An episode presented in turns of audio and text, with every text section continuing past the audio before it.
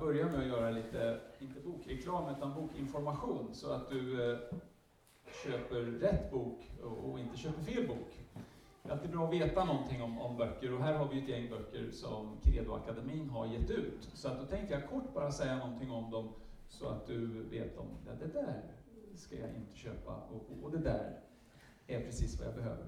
Eh, vi kom ju ut nyligen med en bok som heter Till trons försvar av William Lane Craig. Om du är intresserad av apologetik och den kristna trons intellektuella försvar så är det här ett måste. Det kommer bli standardboken efter Stefan Gustafssons Kristen på goda grunder som har liksom hållit väldigt länge. Nu så uppdaterar vi den med en eh, apologetisk kanon, nämligen världens främsta apologet William Lane Craig. Och den här är riktigt bra, den är pedagogiskt skriven och eh, tror jag eh, kommer bli som en lärobok i apologetik. Vi kommer använda den så på Credoakademin i alla fall, till trons försvar. Och eh, den höll på att ta slut, men jag kom med tre nya ex, så att det kommer finnas några till.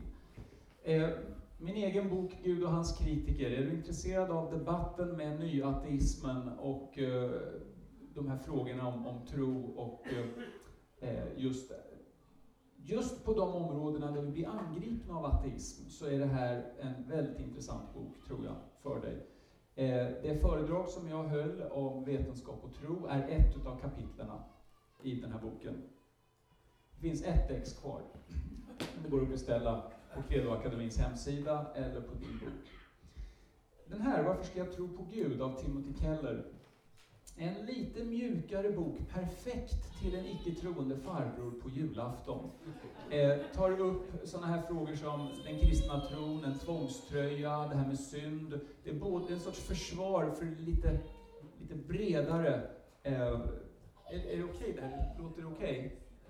Ja, det är bra. Ja. Eh, och, och, och, väldigt fin, lite guld och sådär också. Så att den är perfekt som en ge bort-bok, men funkar ju också som uppbyggelse för en kristen. Eh, om du håller i konfirmandarbete på något vis, så är de här två böckerna, skulle jag säga, att starkt rekommendera. De är skönt skrivna på ungdomligt språk, eh, lättlästa och väldigt varma personliga böcker. En om Jesus, som David Bramneby, en kille som en del av er kanske känner, jobbat på Credo med media och sånt, har skrivit. Eh, mycket, mycket bra om Jesus förstås. Eh, sen nyligen då, eh, Martin Helgesson också från Credoakademin har skrivit Det där med tro, 31 frågor om livet och Gud för dig som också undrar. En, en jättebra nybörjarbok i apologetik i den kristna trons intellektuella försvar för ungdomar. Eh, billig 40 spänn, någonting sånt, 39 eller vad det var. Köp ett gäng så kanske du får rabatt. Sprid på, på konfirmander och, och den ungdomsgrupper och så. Så det här kanske ni visste redan, inte vet jag, men, men eh, nu fick ni lite information om det där. Jag tycker nämligen att är man på ett läger så ska man alltid köpa med sig åtminstone någon eller några böcker, eh, såvida man inte har en proppfull bokhylla med icke lästa böcker som jag har. Men eh, för man ska ha med sig någonting. Jag tror det är viktigt. Och jag, jag vill inspirera och uppmuntra oss kristna till ett intellektuellt liv. Vi måste växa intellektuellt. Vi kan inte vara kvar på söndagsskolenivå, kära vänner. Hur många predikningar i våra församlingar är inte på söndagsskolenivå? Jag tycker det är alldeles för många, ärligt talat. Eh, och, och, det är ju inte ditt fel då, det är ju prästen och pastorernas fel. Men, men här sitter vi, eh, ingenjörer och, och lärare och, och, och, doktorer och så vidare, och ändå så är den intellektuella nivån i våra församlingar otroligt låg, är, är mitt intryck. Vi måste höja detta. Det finns ett rikt arv av tänkande, det finns spännande saker att ta del av, både inom vetenskap och filosofi, och i den kristna tron själv. Ja, hörni, låt oss växa intellektuellt. Se till att vi blir läsare, att vi lär oss grejer. Då kommer vi också vinna respekt i världens ögon. Jag märker det när jag har jobbat som studentpastor tidigare. Och nu ska vi prata om kallelse, ja. Så då kan jag bara fortsätta göra det, va? Det är okej? Okay. Ja, det är inget mer. Nej, precis. När jag, jag, jag kom till tro som 15-åring, var intellektuellt övertygad ateist. Jag var så intellektuellt brådmogen och, och, och tog itu med de där frågorna som, som ung tonåring. Eh, och jag kommer ihåg hur jag tänkte. Som, jag var väl kanske 14 eller 15, låg i min säng och, och tänkte att om Gud inte finns, om allting här är en slump, Det finns inget mål, det finns inget syfte. Och när jag dör så försvinner jag. Och eh, är borta och kommer aldrig mer tillbaks. Om det är sant, då kan jag lika gärna bli kristen. Därför att om det inte finns någon mening på djupet och det finns inget syfte, då spelar inte sanningen någon roll heller. Och då kan jag lika gärna bli en religiös knäppskalle, om det är det jag skulle vilja. Jag hade nämligen träffat ungdomar, kristna ungdomar. Och de hade en trygghet i botten som jag var fascinerad av och avundsjuk på. De hade olika personligheter och en del var mer framåt, en del var mer blyga, men de hade den där tryggheten. Och, och den berörde mig. Och då tänkte jag, ja, om Gud finns, då finns det en mening på djupet, då är det här på riktigt. Om Gud inte finns, ja då gör det ju ingenting om jag lurar mig själv. Eller hur? Vad har jag att förlora? Det var som min hjärna sa till mitt hjärta, testa, vad har du att förlora? Egentligen ingenting. Det var som att jag insåg att min ateism åt upp sig själv, så att säga. Sågade av den gren den själv satt på. Och det här säger ju någonting om vad för sorts person jag är. En tänkande person som filosoferar och funderar. Och det gjorde också att, att ja, när jag sen då kom till tro, en, en kille i ungdomsgruppen där i kyrkans ungdom, han bjöd mig på en samling. Han ringde en eftermiddag och frågade Matte, vill du hänga med på, en, på ett möte? Ja, ett möte, vadå, vad är det då? Ja, ett kristet möte. Ja, det kan vara kul att veta vad Bengan gör. Bengt hette han då. Bengan, vad han gör om kvällarna. Jag gillade honom. Han var lite teaterapa, väldigt varm i sin tro. Han var en Jesus-freak på sin skola. Han vågade stå upp för Jesus. Han var lite knubbig så här, runt ansikte, finnig så här tonårsfjun, skägg. Eh, Eh, Eh, stripiga, stripigt hår, jeans, fransade jeans och sen en jeansjacka där det stod Jesus is Lord. Så han liksom stod upp för sin tro och blev lite mobbad för det, men, men, men stod verkligen för det. Jag gillade Bengan. Han var, han hade verkligen eh, någonting.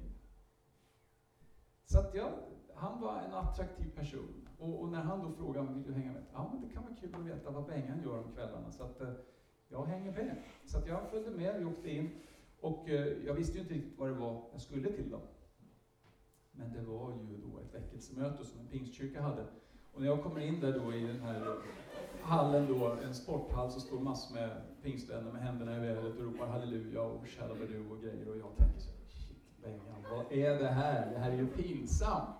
Här är liksom här i Stockholms alla religiösa knäppskallar samlade på ett enda ställe och så är jag här, som om jag var intresserad av det här. Åh, oh, vad pinsamt. Så jag switchade fort om i hjärnan och tänkte så här, det här är en rörelse som finns idag i Sverige, nu ska vi undersöka vad de står för. Lite mer, lite mer journalistisk attityd så här till, till den här företeelsen.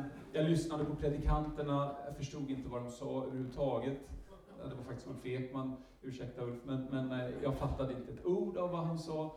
Eh, han hade just kommit hem från USA, skulle sprida sina idéer därifrån. Där satt jag som icke-kristen på ett väckelsemöte som är designat för icke-kristna personer. Jag fattade inte ett jota. Jag lyssnade på Stanley Sjöberg, en som heter Harald Bredesen. Jag fattade faktiskt vad de sa och tyckte det var intressant. Hur som helst, jag försökte ta in här och fatta. Eh, ibland gick det inte så bra och ibland gick det bättre. Efteråt så frågade jag Bengan, men det där med korstågen då och allt som kyrkan har gjort och så vidare. Bengan hade inte läst några böcker från Credoakademin och eh, eh, sa bara så här, och det här är också ett bra svar. Han sa så här, ah, Matte, jag kan inte svara på alla frågor, men prova och be så får du se vad som händer. Och på något vis så kunde jag acceptera det. Jag kunde på något vis känna att jo, men det är en hjärtefråga i grund och botten. Jag, jag kunde, intuitivt så, så kunde jag acceptera det. Så att jag följde med dem därpå och eh, bad min första bön då eh, efter mycket dividerande inom mig. Jag tänkte att eh, om Gud finns så kommer han svara på min bön. Jag hade egentligen mer tro då än vad jag har nu faktiskt. Jag var helt övertygad. Klart om Gud finns, det är klart han svarar, det är väl inget konstigt. Men och finns han inte så går ju bönen bara ut i tomma luften och ingenting kommer hända. Så vad har jag att förlora? Ingenting. Ännu en gång ett argument som, som låg där. Eh, känslomässigt så kände jag, men vad kommer mamma och pappa säga? Vad kommer kompisarna säga? Vad kommer farmor säga? Släkten och så vidare. Jag är ju ingen, jag är ju ingen religiös kille. Jag är inte religiös. Jag är en vanlig snubbe. Jag är inte religiös. Och så tänkte jag så här till sist, nej, jag skiter i vad de tycker. Det var precis så jag tänkte. Jag skiter i vad de tycker, för om Gud finns så är det viktigare än någonting annat. Så är det bara. Så jag tog ett steg, så att säga, det känns verkligen så. Bad min första bön och sa, Gud om du finns, då vill jag tro på dig. Och, och det känns pinsamt och obehagligt att, att göra detta. Men, och ingenting hände utanför mig, men inuti mig så föddes tro. Och jag kommer ihåg i mitt tonårsmedvetande hur jag tänkte, shit, Gud finns. Jag tror. Jag tror på Gud. Gud finns. Vad är det här för konstig psykologisk grej jag har kommit in i? Jag håller på att bli hjärntvättad. Vad är det här? Men tro föddes i mig. Det bubblade fram. Och direkt då så, så började jag liksom kritiskt fråga mig vad var det som hände och det var som min hjärna, mitt hjärta bubblade. Jag satt med i Svenska kyrkans gudstjänster då efter det här och, och var med i kyrkans ungdom i Salem där jag kommer ifrån. Och, och, och det bubblade i mig. Tack Jesus, det finns och halleluja. Jag blev som en sån här. Och, och, det är sant och det finns mening på riktigt. Så, så jag... Eh, men då var det som min hjärna sa, men kan du veta att det här är sant? Det kanske var en bubbla. Hur kan du veta det? Så jag hade ett enormt behov av att få någon sorts intellektuell reda. Är det här på riktigt eller inte? Och vad vill jag säga med allt det här? Jo, det här la liksom grunden för fortsättningen av mitt liv. Det är därför jag är Credo Akademilärare. Det är därför jag blev pastor. Jag hade inte tänkt att bli pastor, jag hade inte tänkt att bli bibellärare. Men jag tog de här frågorna på allvar och det liksom ledde mig i den riktningen per automatik. Jag satt, för det var viktigt för mig. Jag började läsa teologi för jag ville få svar på de här frågorna. Jag började läsa filosofi för jag måste få svar på de här frågorna. Märker ni? Min person, min personlighet gjorde att jag så att säga leddes in på det här spåret i kombination med att Gud gjorde någonting i mitt liv. Och jag tror det funkar så med kallelse, ärligt talat. Jag tror inte på det där med kallelse, eh, skulle jag egentligen börjat med att säga. Eh, för att ibland så får vi den här känslan, åh, jag måste få en kallelse. Nej, jag tror inte det. Jag tror faktiskt inte det. En del kan få det. Paulus talar mycket tydligt om att han blev kallad till apostel. Det finns de som har fått en övernaturlig kallelse att göra saker, men de är väldigt få. Oftast så finns de i Bibeln. Eh, men, men i verkliga livet så är de inte så många. För jag tror att det här är väldigt naturligt. När Bibeln talar om kallelse så är det framförallt en kallelse till Jesus. Det har väl, ni har väl haft bibelstudium om kallelse och grejer, så då är det liksom en sån här punkt som hela tiden kommer tillbaks. Tittar man på ordet kallelse så är det vi har blivit kallade till gemenskap med Jesus Kristus i första Korinthierbrevet eh, 1.9 och, och, och så vidare. Kallade till, till honom. Många är, få utvalda, många är kallade, få utvalda och så vidare. Kallelsen är till honom, till gemenskap med honom. Och i det så, så föds naturligt, tror jag, en massa saker. Och så gör vi dem. Fine, bra. Det är vad kallelse är, tror jag. Jag tror inte det är så mycket mer. Om ni förstår vad jag menar, det här kallas till tjänst och så. Och jag tror det finns en, en, en, risk att vi fokuserar på det här med kallelse därför att vi är påverkade av vår individualistiska kultur. Här är jag, Gud och min bibel. Liksom, nej men vänta nu, du är insatt i ett större sammanhang, i Kristi kropp. Det är mycket tydligt att du är en lem tillsammans med andra och det är i gemenskap som din kallelse, din funktion, din naturliga så att säga, relation med andra människor och det du ger av dig själv det är det du kallar till. Det är inte så konstigt i all sin dag. Jag tror att det är väldigt naturligt. Och då finns det en liten risk, kanske inte så stor, men ibland, det beror på hur pass karismatiskt sammanhanget är. Är det väldigt karismatiskt så finns det en risk att folk blir väldigt passiva, för att de känner inte att de är kallade på det där övernaturliga sättet. Men det behövs ju inte. Om Gud vill kalla dig på ett övernaturligt sätt, då får han väl göra det då. Men gå på det du har, din personlighet, den, den, den passion, den kärlek som du har. Kärlek tror jag kallar oss. Att ge av oss själva utifrån de förutsättningar vi har i den situation vi är. Det är så jag tror det går till. Och jag tror de flesta av er håller med er. Det känns inte som att jag, jag kanske slår in massa öppna dörrar här. Men, men jag tror också att det kan vara uppmuntrande och lite läskigt att inse att jag kanske redan har det. Det handlar om att börja gå. Det handlar om att börja göra någonting av det du redan har. Faktiskt. Som nykristen då, så hade jag den här inre drivkraften. Jag bara måste få reda på, finns det goda skäl för kristen tro? Jag fick, bok, fick tag på en bok av Francis Schaeffer och, och fattade i stort sett ingenting. Ni vet, Francis Schaeffer och C.S. Lewis anses vara, anses vara de två viktigaste kristna intellektuella i den andra halvan av 1900-talet, som har så att säga, påverkat många kristna. Om du träffar kristna intellektuella så är det många som säger ja, jag hörde Francis Schaeffer, eller jag läste en bok av honom.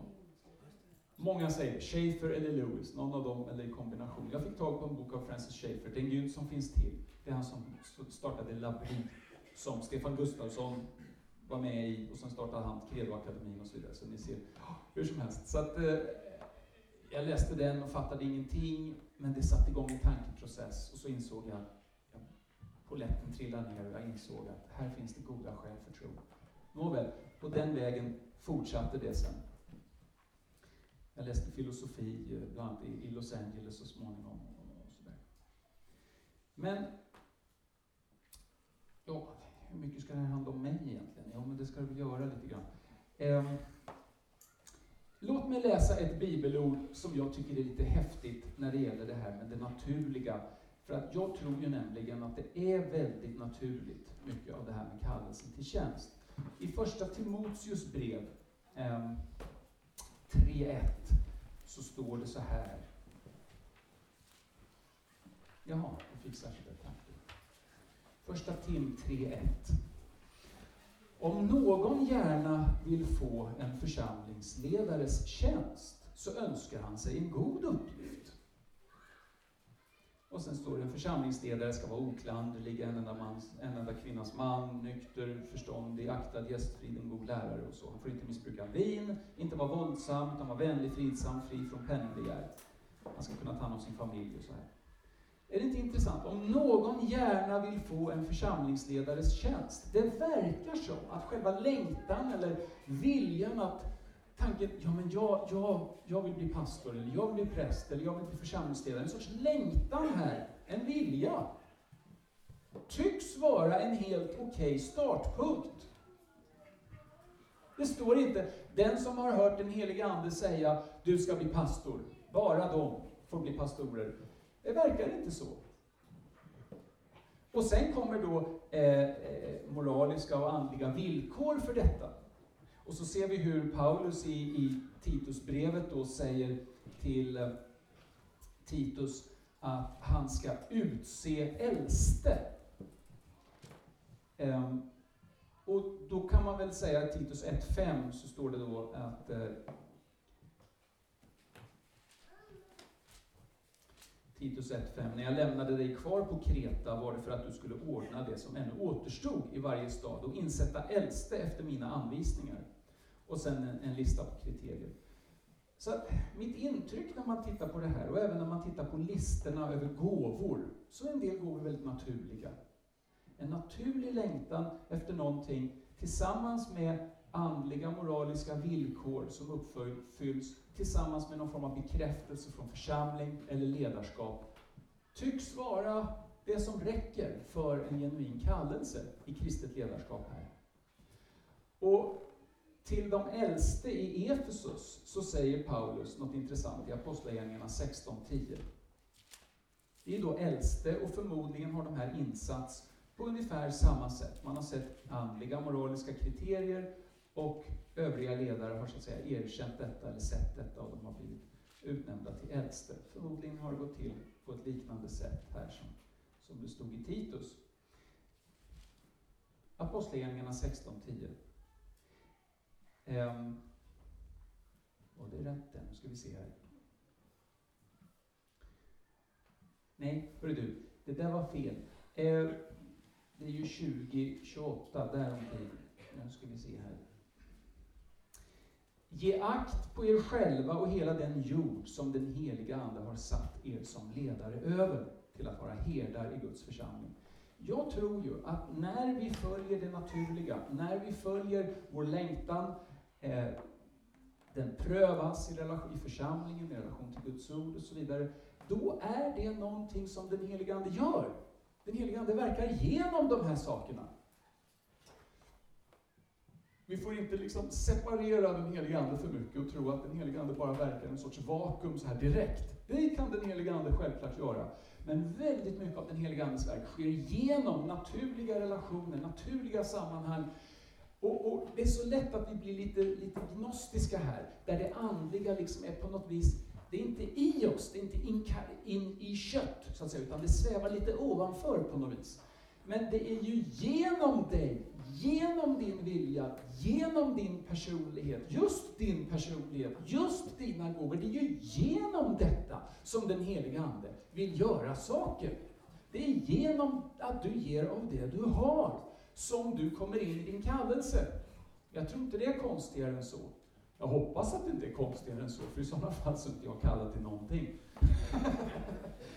jag har inte upplevt någon, någon, någon kallelse övernaturligt eh, överhuvudtaget. Och de flesta jag känner som ändå står i funktion i kristen tjänst och som bär frukt har, har den här erfarenheten också.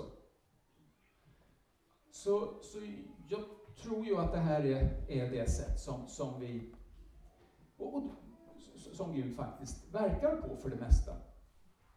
Och det är den heliga Ande som gör detta genom oss. Um, det jag nu vill, vill, prata om, jag pratar lite grann om, om, om bönligan och så. Låt mig säga någonting till, till er ungdomar, nej de är ute och latchar. Men eh, en sak som frustrerar mig, det är att unga kristna som inte är gifta har, vad ska jag säga, ett sorts, väl ofta ganska självcentrerat sätt att tänka. Jag vill ut och resa, jag vill uppleva världen. Det är konsumtion som är fokus. Konsumera upplevelser eller, eller, eller så kanske utbildning. Jag vill utbilda mig och så vidare. Men det här att ge ut, att satsa på någonting, det gör ju en del ungdomar, visst är det så. Men jag skulle vilja uppmuntra väldigt många ungdomar att våga göra det. Och får jag vara frimodig och ta mig själv som exempel. När, när jag var då ungkarl, jag var det större delen av mitt liv, jag gifte mig bara tre år sedan, jag är 44 nu, eller något sånt där, 55, ja någonstans där. Och, så, och, och då kände jag så här, jag har ingen familj, jag behöver inte ta det ansvaret. För det är en del av ens kallelse. Har du familj så är din främsta kallelse efter att vara med Kristus att ta hand om din familj. Och sen kommer tjänst i Guds rike, tror jag. Så, så det där, hörde du det min fru? Nu ska vi se om hon, ja, hon, hon påminner mig om att jag tycker så. Det är väldigt bra. Det är lite jobbigt att komma med så här sund undervisning, då måste man följa den själv också. Um, var var jag nu?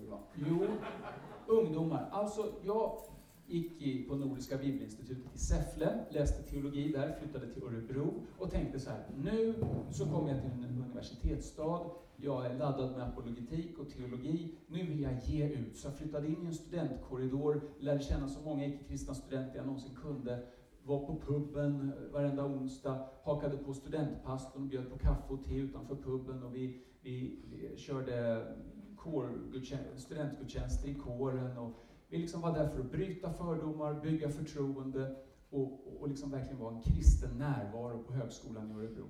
Och det gick väldigt bra. Alltså, det gick ju, jag menar, det var en hand, tio som kanske kom till tro eller någonting sånt där. Det är ju jättelite om man tänker på att det var 4000 studenter. Men, men med, med, jämfört med hur lite som brukar hända så, så kändes det ändå väldigt positivt, om man säger så. så, så och, och, och, vi bröt fördomar verkligen. Det, vi, jag kommer ihåg när jag hade varit där i, i sju år, så gjorde jag en, eh, an, jag, jag, gjorde en liten enkät. Och så gick jag runt till, på Studentgatan och, och, och ringde på alla så här knappar. Mm, mm, mm, så här allihopa. Och sen folk tittade ut och så, här, så sa jag, ja, tjena, jag är från Bönligan, den kristna studentgemenskapen. Får jag köra en liten enkät med er i köket? Ni som kan, häng på. Okej, okay, sa de. Så gick de till köket i studentkorridoren och så frågade de så här. Vad, vad, vad känner, känner, du till bönligan? Ja, sa alla. Ja, hur då? Ja, jag har fått kaffe från dem. Vad, vad tycker du om, om, om du skulle vilja ha kontakt med kristen gemenskap, skulle bönligan kännas naturlig? Ja, så jag menar liksom sådana här frågor då. Faktiskt inte för att evangelisera, för jag ville veta hur de tänkte. Och det intressanta var då, av 30 personer som jag intervjuade på det sättet, så var det tre som inte hade hört talas om den kristna studentgemenskapen. Eh, det var två invandrare och sen var det en tjej som inte pluggade på högskolan i Örebro. Och de här invandrarna, en, en sa att han, han kunde svenska bra, men han sa att han var alltid full varenda gång på puben, så han var aldrig medveten om vad som hände efteråt. Eh, så han hade aldrig fått kaffe eller te av oss. Och hade han det så kom han inte ihåg det i alla fall. Eh, och den andra, han, han fick frågan vad är bönligan? Eh, och han kunde inte svenska så bra, jag tror han var från Vietnam. Han sa såhär, det är ett fotbollslag. det var väldigt gulligt så. Men så, det, hur som helst, de andra 27 eh, visste vad bönligan var, hade fått kaffe av oss. Och det intressanta för min del var, när jag pratade med den här svenska tjejen, den 30 personen så att säga, som inte hade fått kaffe av oss, då kände jag mig som ett Jehovas vittne. Jag kände så, hennes reaktion mot mig, en religiös person som försöker sälja någonting vid dörren, liksom. Helt plötsligt så kände jag skillnaden och då insåg jag vad vi hade gjort. Vi hade brutit ner fördomar hos majoriteten av studenter i högskolan i Örebro och lagt grunden för, för någonting. Och som vi tänkte och som jag tänker fortfarande, det är väldigt svårt att nå ut med evangeliet i Sverige idag. Men det jag tror vi kan göra och vi ska satsa på, det är att, så att säga, bryta fördomar, bygga förtroende och genom våra personliga kontakter och så vidare. Och när Guds kraft kommer, när Gud sätter på kraften, när det är redo för väckelse så att säga, eller när Gud kan utgjuta sin kraft mer tydligt, då finns det ett liksom, nätverk, eller vad man ska säga, som strömmen kan gå i, om, om du förstår vad jag menar. Jag det var så vi tänkte. Nåväl, jag gav mitt liv för detta. Jag bodde i en, i en, eh, i en källare, betalade 500 spänn i månaden och, och eh, jobbade lite extra som lärare, lite extra som, som vikarie genom hemtjänsten. Jag tjänade jättemycket pengar. Eh, alltså förhållandevis då, eftersom jag hade så billig hyra. Så, så, och, och, och det här att satsa, att våga.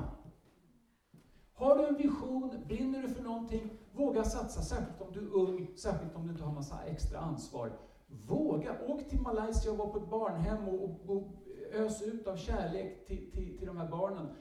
Ge!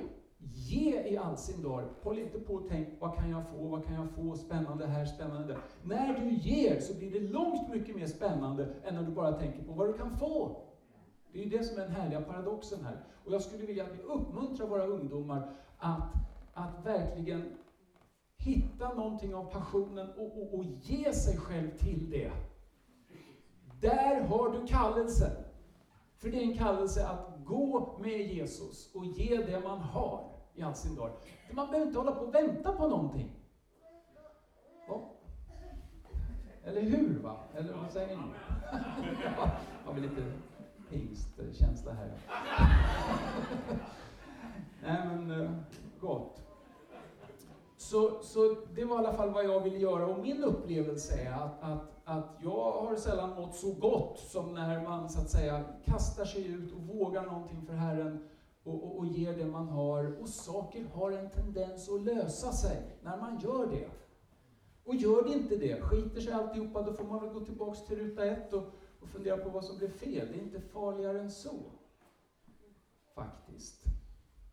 Nåväl, någonting om kallelse där. Men sen så eh, gjorde jag min militärtjänst, eh, ganska nykristen, fem år gammal som kristen. Och först skulle jag göra vapenfri, men, men så blev jag övertygad om att pacifism var fel inte från Bibeln. Så att då, då ja, det är ju en annan fråga då. Men, så, så då eh, ansökte jag om att göra vapen, vapentjänst vanlig då, men då blev jag plutonsjukvårdare och det kanske var så att kapten såg att jag ansökte om vapenfri först, så det är inte en blödig, försiktig kristen typ, ja men då får han bli plutonsjukvårdare. Så det blev jag. Och eh, det var ju bra, fick man en sjukvårdsutbildning, men då fick jag också praktisera på ett sjukhus, på Södertälje sjukhus. Och fick träna då på cetanol framför allt, det var det jag fick träna på. Och eh, på alla som kom in, sätta nål och så här. I början var det lite läskigt, men sen så var det som, som en smörkning ner i smör. Så här. Yes, hur som helst. Så det fick jag träna på. Men då blev jag erbjuden att sätta mål på kvinnor som skulle göra abort. Och då kom hela den frågan över mig för första gången som kristen. Jag hade inte tänkt mycket på den. Den var liksom inte på min karta riktigt.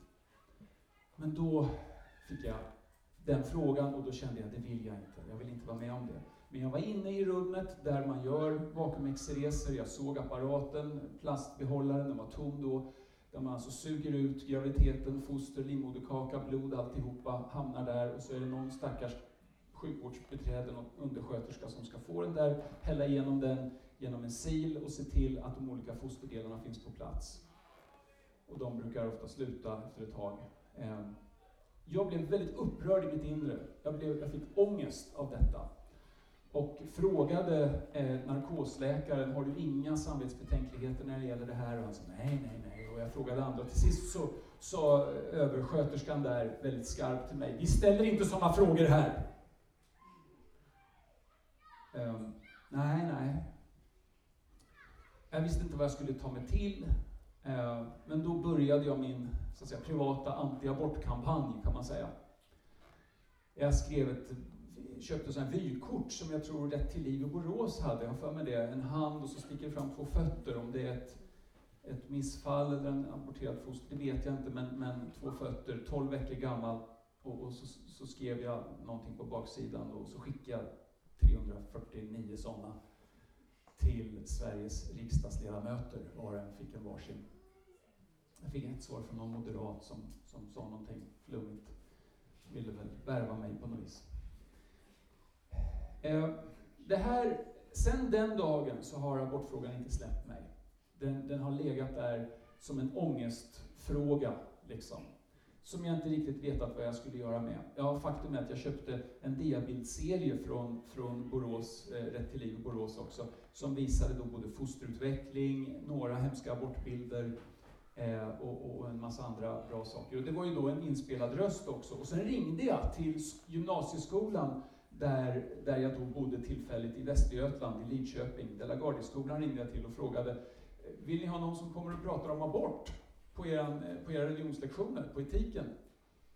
Ja, sa en ungersk lärare som bröt på ungerska. Han tyckte det var kul att, med, med någon utifrån som kom och höll föredrag. Det var inte så vanligt. Så att jag fick komma och eh, varnade då. Eh, jag satte på det där diabildserien, visade de här bilderna. Och väldigt pedagogisk, väldigt bra diabildserie tyckte jag. Och varnade innan det blev varje, innan varje otäck bild då. Men jag märkte ju hur eleverna bara vände så här. Från att vara en teoretisk diskussionsfråga så blev det levande verklighet och man såg små händer och små fötter och förstod att det här är på riktigt. Att det är små människor som dödas i abort. Så klasserna bara vände sig så här. Och sen efteråt så tog jag upp alla argument för abort, de vanliga, och sen bemötte jag dem eh, och, och sa att det här är en människa och, och, och ungefär så här kan vi ju inte göra. Och det där fick jag göra tre, fyra år i rad faktiskt, komma tillbaks och, och så. Och, och, jag märkte vilken effekt bilderna hade. Sen så sa religionslärarna, ja vi ska pröva en annan sak nästa år så du behöver inte komma tillbaks. Och då tror jag det var skolsköterskan som hade kanske pratat med någon tjej som hade gjort abort eller någonting sånt, så att jag inte fick komma tillbaks. Sen när jag gick på Nordiska Bibelinstitutet i Säffle så ringde jag till eh, det stora gymnasiet i Åmål och fick komma dit. Och eh, då blev det bara en gång, för att eh, den gången så var det då en tjej som, jag tror jag varnade, det var egentligen en frivillig lektion också, jag varnade innan varje otäck bild. Med den första otäcka bilden så är det en tjej som bara reser sig upp och springer ut ur klassrummet. Och liksom stämningen är som en pianotråd i klassrummet. Hon kommer tillbaks, ställer sig framför mig och säger Jag gjorde en abort när jag var 15 år, var det fel? Och jag säger till henne Om jag hade varit i din sits, ung tjej, 15 år, alla säger gör abort, så hade jag kanske också gjort det. Men det är du som kommer få lida konsekvenserna av det här, mer än någon annan, mer än de vuxna som sa åt att du skulle göra det. Och jag tror inte att det som hände var det bästa. Jag tror inte det. Men jag vill prata med dig efteråt sen. Får jag göra det? Ja, så satte hon sig, så fortsatte jag. Efteråt så frågade jag henne, upplever du att jag har lagt en skuld på dig i det här? Då sa hon, nej, men du har väckt till liv den skuld jag redan har. Så. Och det där blev viktigt för mig i, i min fundering kring, ska man använda abortbilder eller inte? Um, hon brottades redan med det här och jag lyfte upp det till ytan, visst gjorde jag det. Um, sen då så, så fick jag inte komma tillbaka till den här skolan, jag skulle komma tillbaka vid ett senare tillfälle och eh, då prata om kristen tro.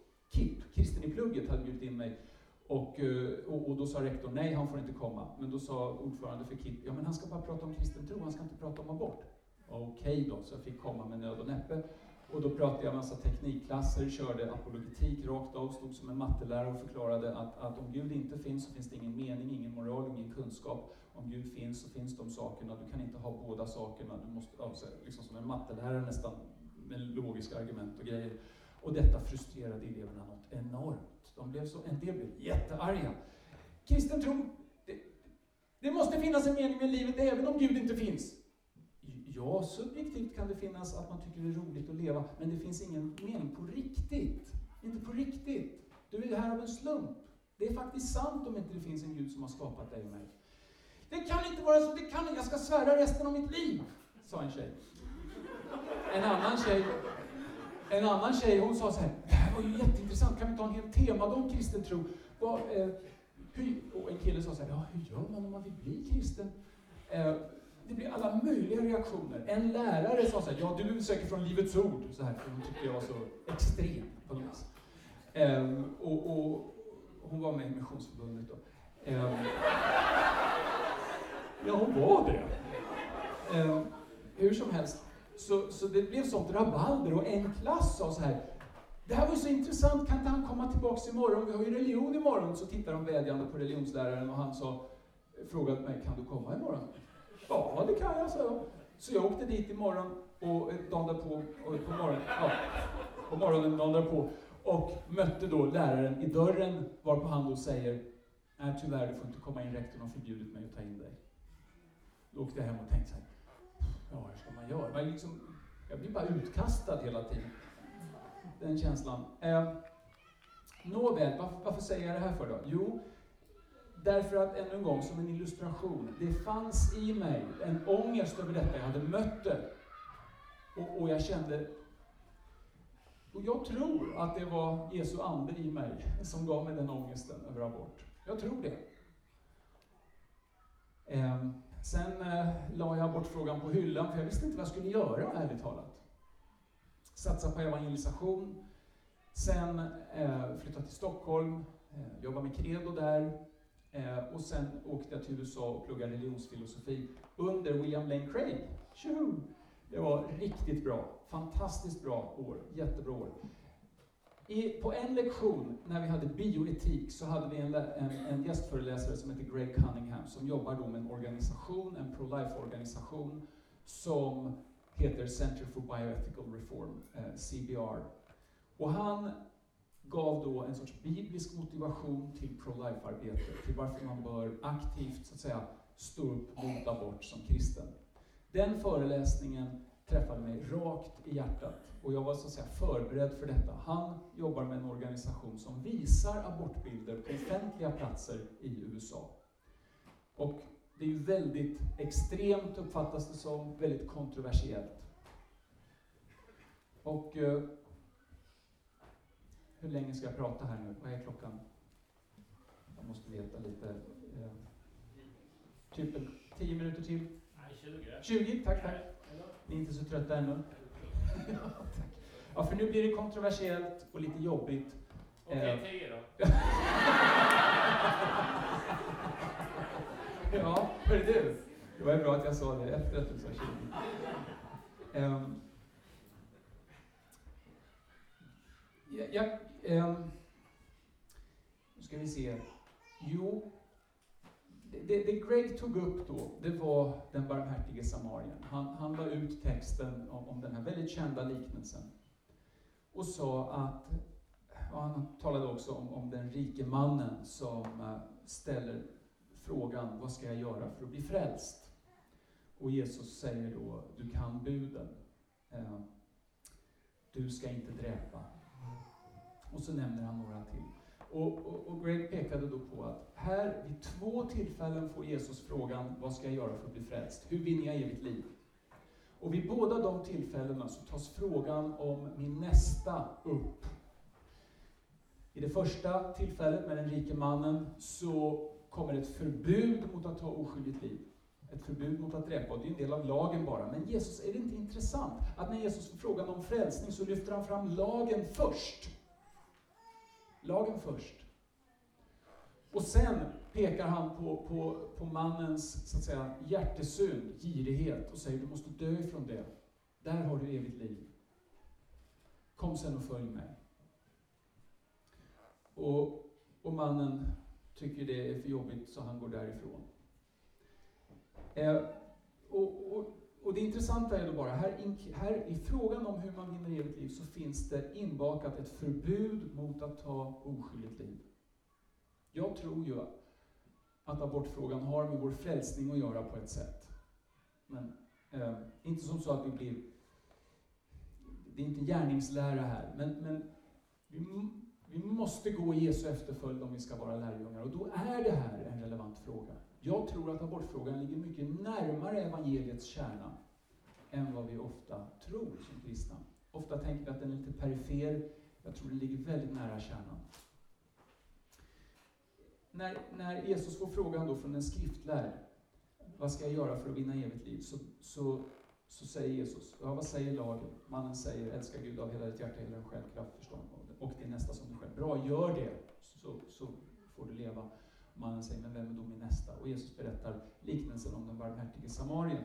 Och ett sätt att sammanfatta den är att säga så här, att här ger Jesus oss ett påbud att göra allt vad som står i vår makt för att rädda vår nästa när hennes liv håller på att gå under. Om du i din livsväg stöter på en, en person på något vis som, som håller på att gå under, som håller på att dödas eller dö, då har du en förpliktelse, det är inte en kallelse här, utan en förpliktelse. Att vill du gå i Jesu fotspår så måste du göra någonting. Annars älskar du inte din nästa som dig själv. Då bryter du mot lagen, då är du som en präst eller en levit. Jesus är mycket tydlig här, och då blir den stora frågan, är det ofödda människolivet min nästa? För är det det, då kickar Jesu undervisning om den barmhärtige samarien in i den frågan. Och det var det det gjorde för mig. Och jag tror att det är en rätt förståelse av den bibeltexten också. För Bibeln är mycket tydlig med att det ofödda människolivet är sett av Gud, skapat av Gud och älskat av Gud utifrån psalm 139. Och tänk bara på inkarnationen. När blev Gud människa? Det var ju inte på julafton, utan det var ju nio månader innan. Det är egentligen Maria bebådelsedag vi borde fira med presenter och grejer. Vi kommer ju nio månader för sent. Det är ju då inkarnationen äger rum, eller hur? Och, och vad säger Elisabet i Lukas 1.42? Så säger hon så här. Åh, att det förunnas mig att få få, få besök av min Herres mor, min parafras. Min Herres mor. Jesus som då är ett embryo, en till tre veckor gammalt, om man följer den, den så att säga, tidsangivelse som ängeln Gabriel ger och som författaren Lukas ger, så ser man att det är inom en månads tid som det här sker, att ängeln Gabriel talar med, med eh, Maria, hon blir havande genom den heliga Ande. Och så är det kanske en, två, kanske tre veckor senare som hon träffar Elisabet. Förmodligen bara några dagar senare. Och så säger Elisabet, min Herres mor. Hon bekänner detta embryo, Jesus, så som Herre, så som Messias. Det är den första personen som bekänner Jesus som Messias. Och då är han ett embryo. Är han en människa, eller skulle det vara okej okay med abort på Maria då? Självfallet inte. Inte bara för Guds plan och syfte med detta, utan för att det är Gud som människa redan då. Här har du ett bibliskt argument för att det är vid befruktningen som människolivet startar, faktiskt. Nåväl, så jag skulle säga att Bibeln, Bibeln är mycket tydlig med att det ofödda människolivet är vår nästa.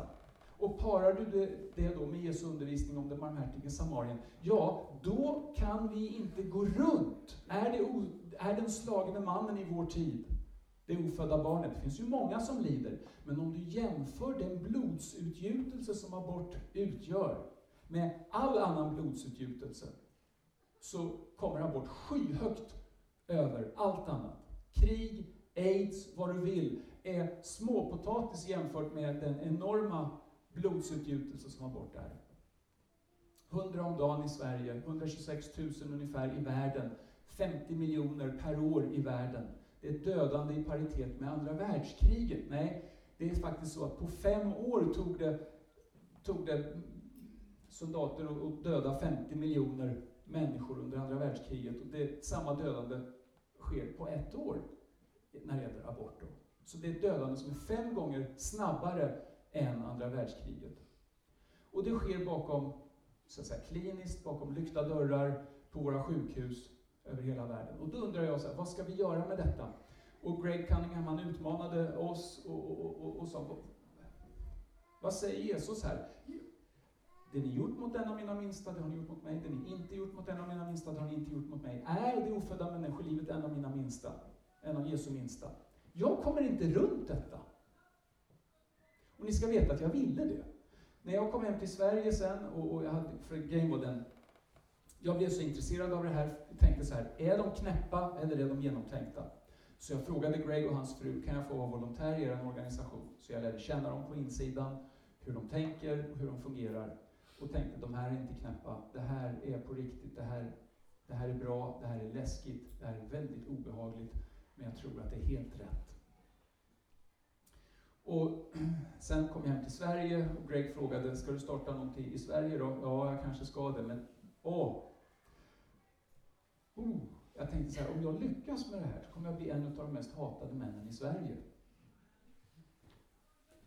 Och jag var rädd. Jag kände en stark rädsla och, och, och, och ett, ett obehag. Samtidigt så kände jag så här, att vad är det Bibeln säger om det ofödda människolivet? Vad, vad är det Jesus har befallt oss? Är, har jag missförstått det här? Jag försökte hitta vägar runt det här på alla möjliga sätt. Men jag lyckades inte.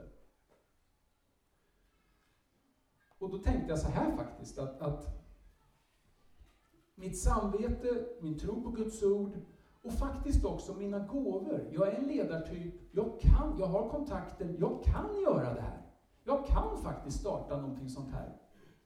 Och jag är övertygad om att det kommer få effekt och det kommer rädda liv. Så mitt samvete sa, gör det. Min rädsla sa, nej, man gör bara inte så här i Sverige. Det går inte att hålla på och visa abortbilder på, på, på, på torg och gator i Sverige. Det, det är bara, man gör bara inte så. Det, det, det är osvenskt, det, det, det är oacceptabelt, det krockar med kultur. Det, man, man beter sig inte så, folk blir upprörda, folk kommer stänga sina öron och inte lyssna och, och så vidare. Och så vill jag inte riktigt heller.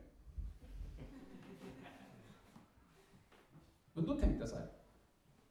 Okej, okay, själviskt sett så vill jag inte. Mitt samvete säger att jag borde. Då tänkte jag så här. Vad får jag själviskt ut av att följa mitt samvete? Tänkte jag.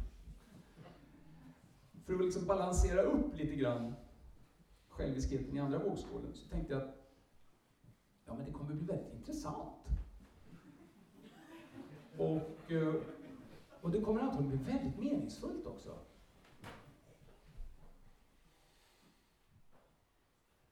Ja, så jag tänkte okej, okay, vi kör.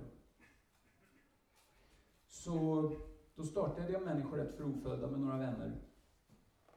Och här finns det ju jättemycket att säga och jag jag skulle bli förvånad om ni inte har liksom kritik och massa frågor efter det här. Det, det tycker jag ni borde ha. Det liksom tillhör eh, en sorts sund reaktion att, att, att reagera och fundera på, men hur kan man bete sig på det här sättet? Men jag ska visa några slides här som visar vad vi gör i Människorätt för ofödda. Det kommer innehålla några bilder på aborterat, eh, alla kommer att nästan bilder på aborterat foster, men, men våra då, eh, demonstrationer och så. Och hur det ser ut, så att säga, så får du en bild av av vad, vad, det är. Och du får väl, är du känslig, om du inte tål blod och så, så, så kan du titta ner. Det är inte så otäcka bilder, jag har mycket värre saker som jag visar ibland. Men, men, eh, men du, du, får göra som du vill där. Eh, MRO, Människorätt för ofödda, startade vi då. Och, eh, vi, vi startade december 2004, vi är fem personer i styrelsen, 20-30 volontärer. 400-500 som får vårt nyhetsbrev. På sju år har vi varit i media mer än 50 gånger. Och många bloggar om oss och skriver om oss och sådär. Och våra motståndare bloggar om oss och sprider våra bilder, så jättebra. Vi har varit på radio flera gånger. Där har du Nasrin, en tjej som gick på Credoakademin.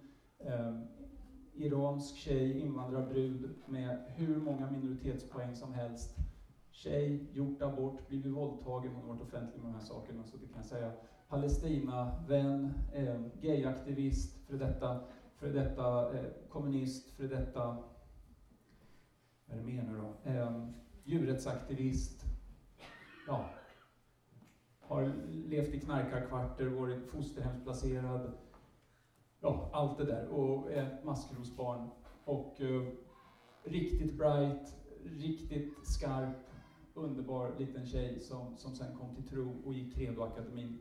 Hon började hos oss och, och, tyckte jättebra om KG Hammar och hans böcker och, och jag frågade väldigt pedagogiskt, vad är det du tycker är bra med KG Hammar? Ja, det är nåden och öppenheten. Ja, men det är bra. Det tycker vi också om på Credoakademin. um, ehm, och uh, ja, nåväl, hon är en liten story i sig. Här så, så blir hon intervjuad av en eh, reporter och det här är en tjej som kommer från FI och också representerar humanisterna. Och Nasrin fullkomligt bulldozar den här tjejen med all kärlek och sanning på ett underbart sätt faktiskt. Det är vad hon brukar göra. Och här var vi på Almedalsveckan, gick omkring med de här. Vi är ju idioter, eller hur? Jag menar i folks ögon. Fullkomligt vansinniga människor som visar abortbilder. Men vi skapar, ja men precis, tack du, du kan trycka där. Eh, vi har också en lastbil där vi visar bilder på aborterade foster på sidorna. Och eh, när man... Då var det någon som kom med någon... Lastbil! Lastbil, ja, exakt. Min, min son är väldigt förtjust i lastbilar. Eh, ja, du, precis, du kan vänta lite där. Och du kan gå tillbaks till den med radion. Eh, och eh, skriver man ett, ett pressmeddelande där det står lastbilsaktion mot abort, då undrar journalister, vad i all sin dar är det? Och det blir liksom intressant. Och det här, är, det här kan man säga är strategi. Att vill vi kommunicera sanningen om abort, och det är det vi måste göra om vi ska få stopp på det här, nämligen att en liten människa dödas. Det är dödligt våld mot en liten människa. Och bilderna kommunicerar det på ett sätt, de är bevismaterialet för att det är ett sant påstående. Och istället för att argumentera så visar vi bevismaterialet. Och det påverkar människor och att människor blir arga är ett bevis på att vi berört dem.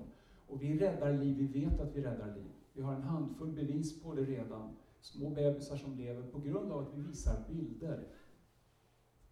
Och den här lastbilen körde i Stockholm, vi körde i Almedalsveckan förra året. Och det gjorde att journalister insåg att vi fanns och tänkte vad är det för idioter, så de bjöd in vår taleskvinna Nasrin. Det här är på P3 Morgonpasset som jag tror är kanske det mest populära radioprogrammet i Sverige. Ett av de mest populära i alla fall. Och, eh, hon, och det är också så typiskt, vi, genom att visa bilder så, så uppväcker vi en reaktion, folk tänker vi är knäppa, journalister bjuder in oss och tror att de kan sopa mattan med oss. Och så släpper vi vår Nasrin-bomb mitt i fiendeland, mitt i hjärtat. Och hon detonerar underbart eh, mitt i radiopasset här och kör... Och, ni kan lyssna på den på vår hemsida, men de som har hört det har blivit så imponerade av henne. Hon svarar lugnt och, och vänligt, men, men eh, ja, den här killen då, han är lite komiker, han ville titta på vår hemsida. Han tittar på den och då startar en film automatiskt som visar aborter. Han tittade på den och fick ett, bildligt talat, ett knytnävsslag i magen och han var tyst resten av programmet. Han kunde inte säga någonting, för han insåg att abort är mycket värre än vad han trodde att det var. Och, eh, och det här är vår strategi. Och den här strategin den har inte vi hittat på själv, utan den kommer från det som kallas för den sociala reformens historia. Martin Luther King använde samma strategi. William Wilberforce använde samma strategi. Det handlar om att våga konfrontera kulturen rakt framifrån med den orättfärdighet som kulturen försvarar. med bevismaterialet för den här orättfärdigheten. Um, och, och, det handlar om det som kallas på engelska för en modulated conflict, en konflikt som inte är för stark. Man får inte ta till våld till exempel, som de svarta pantrarna gjorde. Martin Luther King var mycket noga med att inget våld. Men det måste vara en så stark konflikt att den inte kan trivialiseras eller, eller bortses ifrån av kulturen. Den måste väcka någon form av reaktion. Och, och, det är precis det vi försöker med. Och jag tror att det går ganska bra. Här så står vi utanför Kristdemokraternas eh, parti, eh, konvent eller vad det heter, när de beslutar om att, att, när de stödjer Göran Hägglunds beslut att, att öppna upp för abortturism. Och eh, journalisterna utanför tycker att det är en ganska tråkig tillställning och var väldigt glada för att vi var där och satte färg på, på tillvaron där och illustrerade på ett väldigt bra sätt vad, som, vad de diskuterade innanför. På internationella kvinnodagen så står bara kvinnor och håller de här och säger stöd, inte död. Miljontals flickfoster aborteras i Indien och i Kina. Det här måste uppmärksammas. Abort är inte en frihet eller en rättighet för kvinnor, utan faktiskt någonting som förtrycker kvinnor. Vad är det för frihet att tvingas välja mellan utbildning och att ha ett barn? Det är samhälle som lägger de här värderingarna på massor med kvinnor som mot sin innersta vilja då känner sig tvingade till abort. Vad är det för frihet? I Pingstkyrkan i Jönköping så har de en missionär, eller hade i alla fall en korttidsmissionär som också var läkare och gynekolog på Ryhov, som de skickade ut i missionen. Och vi frågade om det och jag försökte få en dialog med pastorn som sen blev ledare för hela pingströrelsen, Pelle Hörnmark. Och eh, han vägrade gå i dialog med oss. Det slutade med att vi skrev brev till eh, de äldste i församlingen. Hur kan ni ha en person som utför aborter som representerar församlingen i missionen? Eh, vad har ni för policy kring detta? Eh, och det slutade med att vi ställde oss utanför deras pingstkyrka klockan 11 en förmiddag och visade verkligheten bakom ordet abort. Och det gjorde förstås att de blev väldigt upprörda. Pelle Hörnmark blev väldigt upprörd. Vi hade en radiodebatt, han och jag, som ni kan lyssna på på vår hemsida. Eh, varför säger jag allt det här? Ja, jag bara säger, det, ja, förklara vad vi gör helt enkelt. Eh, på TV hamnar vi också. Här är Nasrin igen. Vi var på vi var på Aktuellt, tror jag, vid något tillfälle just när, när KD hade sitt riksting. Och då är det en kvinna, Elisabeth Gill från Sundsvall, som har fastat och bett hela veckan. Och hon känner väldigt starkt för detta, upplever väldigt starkt att det här är Guds sak, vi måste stå upp för rättfärdighet. Och hon, eh, KG Bergström är, där står Elisabeth längst till höger där. Just det. Och eh, KG Bergström rapporterar, han går fram till, vi står som på en lång rad här, och då går han fram till bara henne och frågar varför gör ni det här och så vidare. Och hon svarar med, med, med sitt norrländska lugn. Vi tycker att eh, Kristdemokraterna har som, har som kompromissat i den här frågan. Och, och, ja, det här är otäcka bilder, men abort är otäckt. Klockrent mitt i rutan och hon, det var så intressant att hon var den som var bäst förberedd andligt. Och han gick direkt till henne, pratade inte med någon annan. För mig blev det som ett litet tecken i alla fall på, på att Gud ledde där. Janne Josefsson blev väldigt berörd. De funderade på att visa vår film till och med. Han höll upp den här och då var den inte blurrad, en bild på ett aborterat foster. Han blev väldigt berörd, tog den här frågan på allvar. Anna, som håller i Annas eviga eh, ställde frågan, är det barn vi dödar? Och jag fick sitta med och diskutera med Hanne Kjöller och Marcus Birro. Och han har ju skärpt till sig väldigt bra, Marcus, sen, sen, sen det där samtalet. För då vill han stå någonstans i mitten där. Men, eh, och här då, Anna, hon, hon visar bilder, eh, sådana här, och visar bilder på aborterade foster som vi får titta på. Och det är också intressant, hon ställer våra frågor. Vi påverkar journalister så att de ställer de rätta frågorna. Ja, jag tyckte det var underbart faktiskt, på det sättet. Vi har en lastbil då, och eh, det här upprör ju människor. Lastbilar kör runt med bilder på döda foster. abortmotståndare upprör folk på stan. Och eh, här tycker ändå eh, ja, ja, Aftonbladet journalist att man ska bussa igen graffitikonstnärer på dem i till brott. Vi anmälde henne men hon, de trodde att ingen kommer lyda henne i alla fall, så det var ingen riktig uppmaning tyckte de då. Annars hade de kunnat åka in för det. Så här ser lastbilen ut.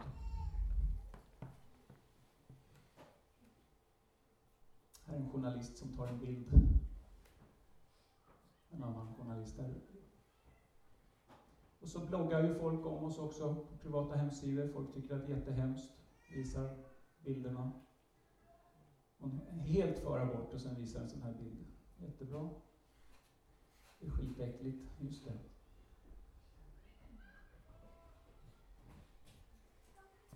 Nåväl. För mig så har den här aktivismen, jag vet att det är kontroversiellt och jag kan prata mycket om varför vi faktiskt gör det här. Det är mycket mer genomtänkt än vad folk tror. De tror att det är ett gäng idioter som håller på med det här. Och det får de gärna tro. För att ju sämre de tycker om oss, ju mindre de tror om oss, desto djupare in i kulturens kärna kan vi komma. Som det här med morgonpasset till exempel. Um, och eh, uh, för mig har det här inneburit, inte att jag har ändrat min teologi, men min teologi har sannerligen blivit, som det heter på engelska, informed by my pro-life activism. Alltså färgad, eller vad man ska säga, av det här. David säger, de hatar mig utan sak, utan rättfärdig sak. Jag har aldrig blivit hatad tidigare. Nu har jag fått mordhot några gånger och, och, det finns de som hatar mig hjärtligt. Så äntligen Eh, och jag tror ju faktiskt att det är så. Att ska vi följa Jesus, det är det vi är kallade till. Och när vi tar den kallelsen på allvar och lever med honom, då, lever, då har vi också sagt ja till den konflikt som Jesus står i, i relation till den här fallna världen. Och Jesus själv talar om det i Johannes 3. Han säger att han är ljus, och när ljuset kommer in, så hatar människor det. Därför att deras gärningar är onda.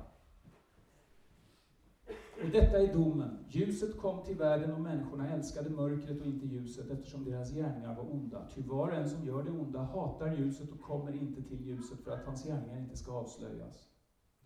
Så människor hatar ljuset och så säger han till sina lärjungar, var inte förvånad om de hatar er, för de har hatat mig. Och han säger, ni är nu världens ljus. Och Paulus säger i Fesierbrevet att ta inte del i mörkrets gärningar, utan avslöja dem istället.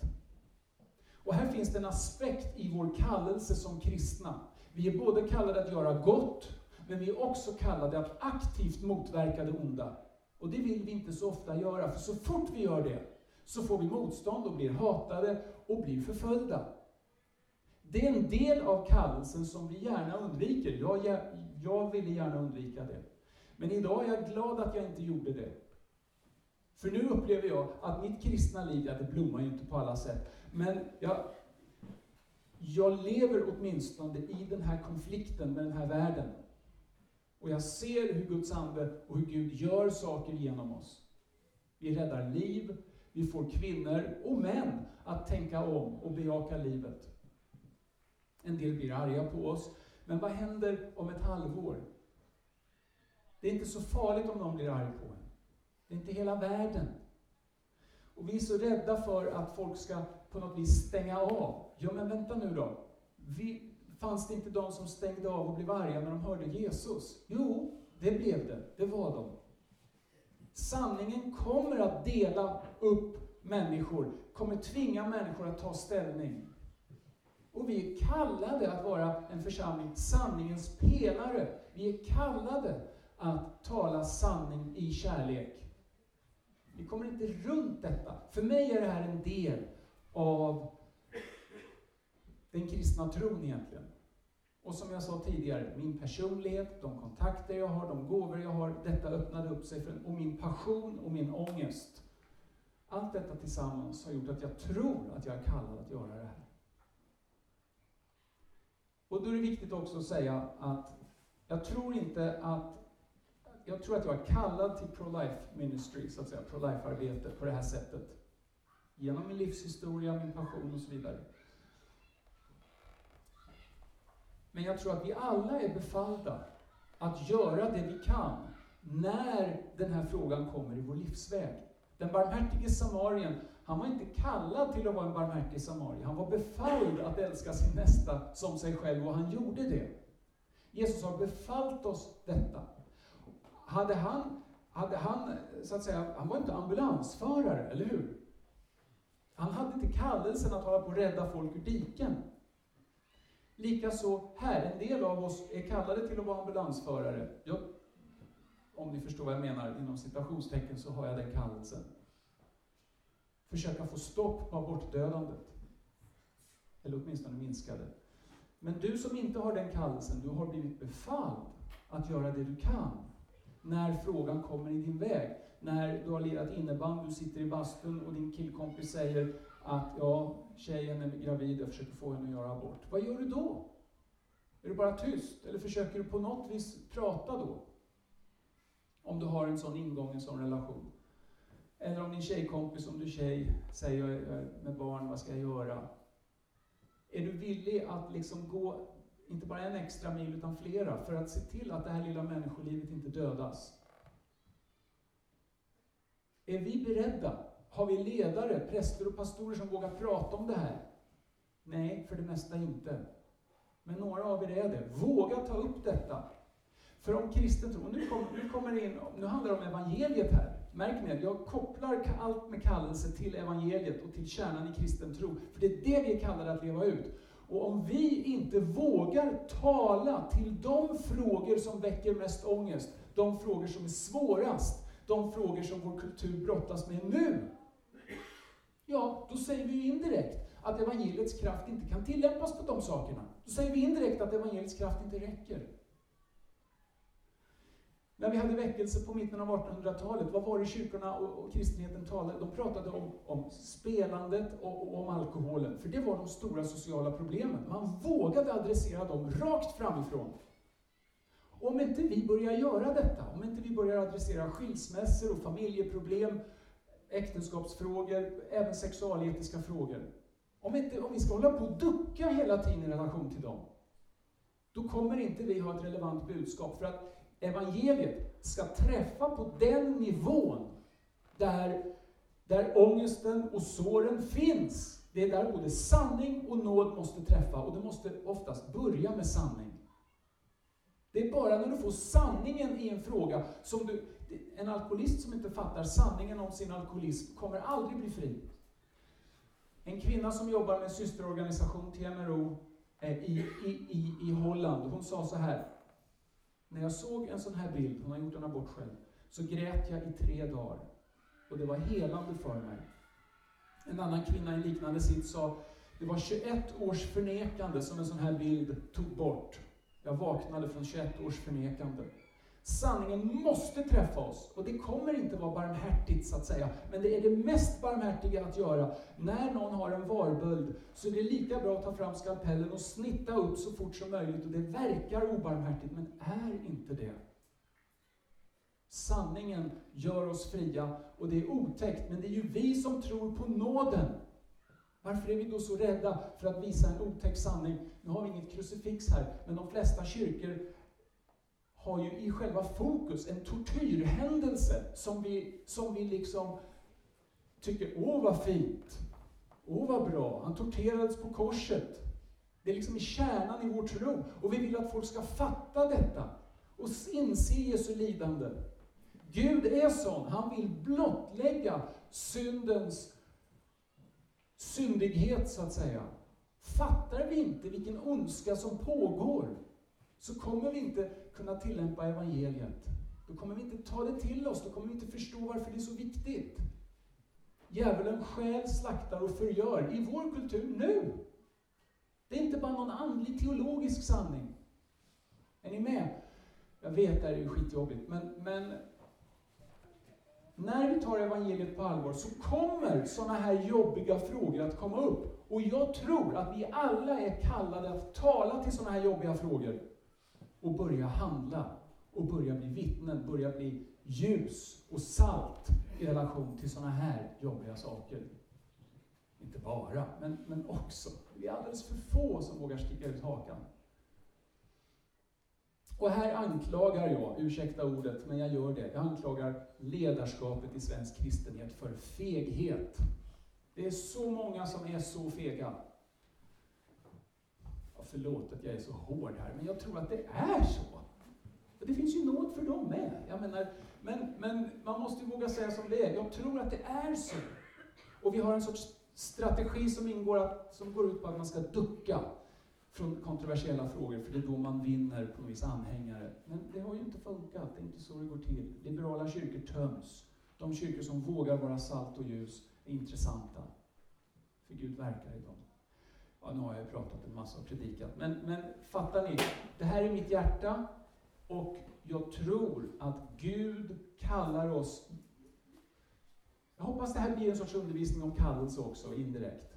Jag tror att Gud kallar på det här sättet. Passion, ångest, det som du inte kommer ifrån. Gud vill göra någonting med dig genom, genom dig i de frågorna. Jag tror verkligen det. Och ni är mycket, jag kommer vara här ikväll eh, och, och vill fika och grejer, så att hoppa på mig i all sin dag. Och är du tycker att det här är helt åt skogen, så, så vill jag gärna veta det. Och, och, och, och vågar du ta en dialog med mig, så, så är jag mycket villig att göra det. Ska vi be en kort bön? Får jag göra det och sen så tack.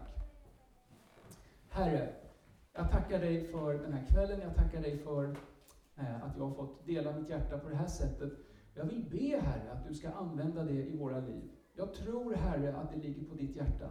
Detta dödande som bara pågår och pågår och pågår och som kristenhet så är vi nästan helt passiva. Må detta ta slut. Jag vill be att du ska hjälpa oss att stå upp, var och en på våra olika sätt. Hjälp oss Herre, vi vill vara med och rädda liv. Vi vill se hur det liv som föds, eller som blir till, eh, ska få födas. Och vi vill Herre Jesus att vi ska få vara salt och ljus i vår kultur, i den här frågan och med andra frågor som är såriga och jobbiga. Jag ber om det Herre. Led oss var och en. Och eh, Ja, jag ber också för de av oss som kanske känner en extra ångest, som kanske har egen erfarenhet av abort. Herre, jag vill verkligen be om helande, om liv. Det finns ett liv på andra sidan. Jag vill be Herre att sanningen ska sätta oss fria. Sanningen om, om vår synd och sanningen om din nåd och kärlek, Herre. Jag ber om det. Vi älskar dig Jesus. Vi tackar dig för allt som du har gett oss. Du har gett dig själv. Amen. Amen. Tack för att ni lyssnat. Verkligen. Tack.